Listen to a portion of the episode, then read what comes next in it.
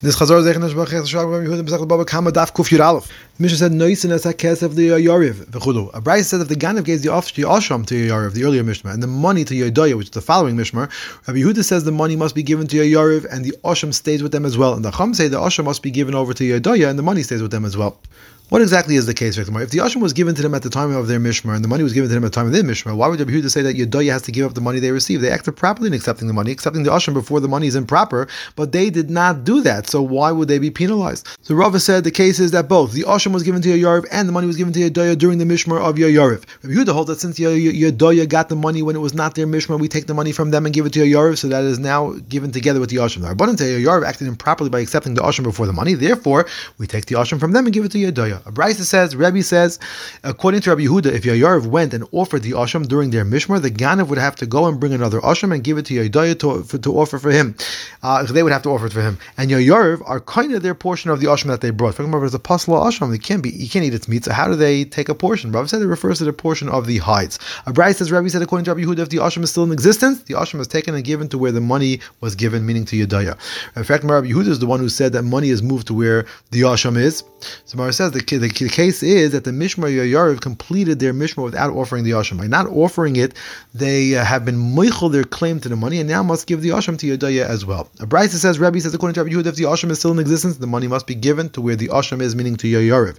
Pshita, since that, that's exactly what Rabbi Yehuda said, said the case is that both of these Mishmars completed their week and neither of them uh, asked the other for the missing part. We would think that they now each keep what they have gotten. Rabbi Yehuda teaches that since they didn't claim it from each other, it reverts back to the original halacha, in which case the money is given to your Yariv as well. The Mishnah says, Rava said, we learned this from the, the pasuk that says that the principal must be returned, and then says, Milvad elakipurim, which suggests that the asham is brought after the money is returned. They asked Rava, a pasuk says that the karban musaf is brought milvad oilas habayka, which according to you should mean that the morning oila is brought after the musaf. Yet we, we know that nothing at all may be offered on back before the morning oila, before the tamid. And for the Gemara, Rava said, I'm not learning from the word milvad, I'm learning from the words asher yechap which is written in the future tense and teaches that when he gives back the money, the asham should not have been brought yet. Mishnah continued, Norsan loy es ha karen. Brisa explained that there is an additional fifth page for the sin of Me'ilah, and an additional fifth page by the Ganav. We learn uh, we learn one from the other as follows. Just as the pasuk regarding the Ganav refers to principle with the word Asham, the word has the same meaning in the pasuk regarding Me'ilah. Also, just as we're taught that the payment of the fifth is not essential for his kapara from Me'ilah, the same would be for the kapara of the Ganav. Hadnolach perik. Perek HaGoizel Umachel Perek Asiri Zok the Tehelig Mishnah B'siyata Dushmai If a person stole and gave it to his children to eat or left it for them intact as an inheritance, they are putter from having to pay the owner for the item. However, if it was real property, they are chayiv to pay. Zok the Gemara said if someone stole an item and the owner was not yet meyayish and a third person came and ate the item, the owner may collect from the ganef or from the third person. The reason is before yish the item is considered to be in the possession of the owner. So when the third party ate it, he took it from the owner's possession. Our Mishnah said that if the ganef gave the property to his children to eat, they're part from having to pay it. Rav Chisda would say the Mishnah is discussing where they ate it after Yish. The Mishnah said in Meniach Lefneim Petur Milishalim. Uh, Roy Racham said, we see from here that the Rishus of a Yorush is like the Rishus of a purchaser. And just as a purchaser would not have to return the stolen item, so to a Yorush would not have to either. Rava said the Rishus of a, of a is not like the Rishus of a purchaser. A purchaser is kind of the item, but a Yorush is not and would therefore have to return the item if it was still intact.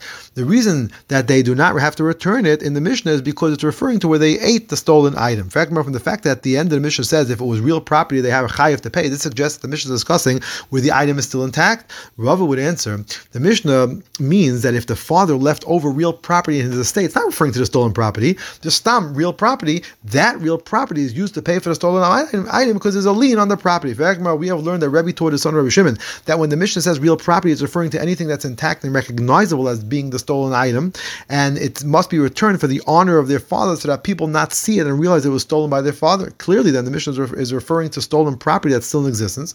Everything what Rava said, I, I explain our Mishnah according to Rabbi Ishaya, who taught the following brisa. It says, if a person steals and feeds it to his children, they're potter from having to pay it for it.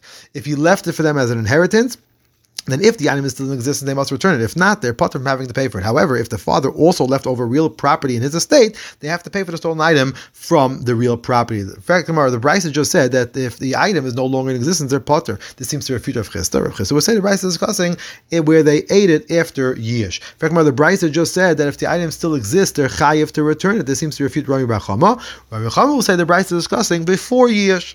Zakmar Rav Adabar Hava said that Rami Bar Chama's statement was made on a Brisa as opposed to our Mishnah. The Brisa says if a father left over money of ribis as an inheritance, even if the Yorshim know it's ribis, they don't have to return it. Rami Bacham said, we see from here that the change in possession to a Yoirish is treated like the change in possession to a purchaser. Rabbi said it may be that the change in possession to a Yoirish is treated differently than to a purchaser. The reason why they do not have to return the ribis is because the Torah only obligates the lender to return the ribis, but does not obligate the Yorshim to do so. Mar says that the version that said that Rami Bacham statement was made on the Brisa would, would say it surely applies to the Mishnah as well. The version that said the statement was made in reference to our Mishnah may hold that he would not make a statement with regard to the Brisa based on the reason reason given by Rava.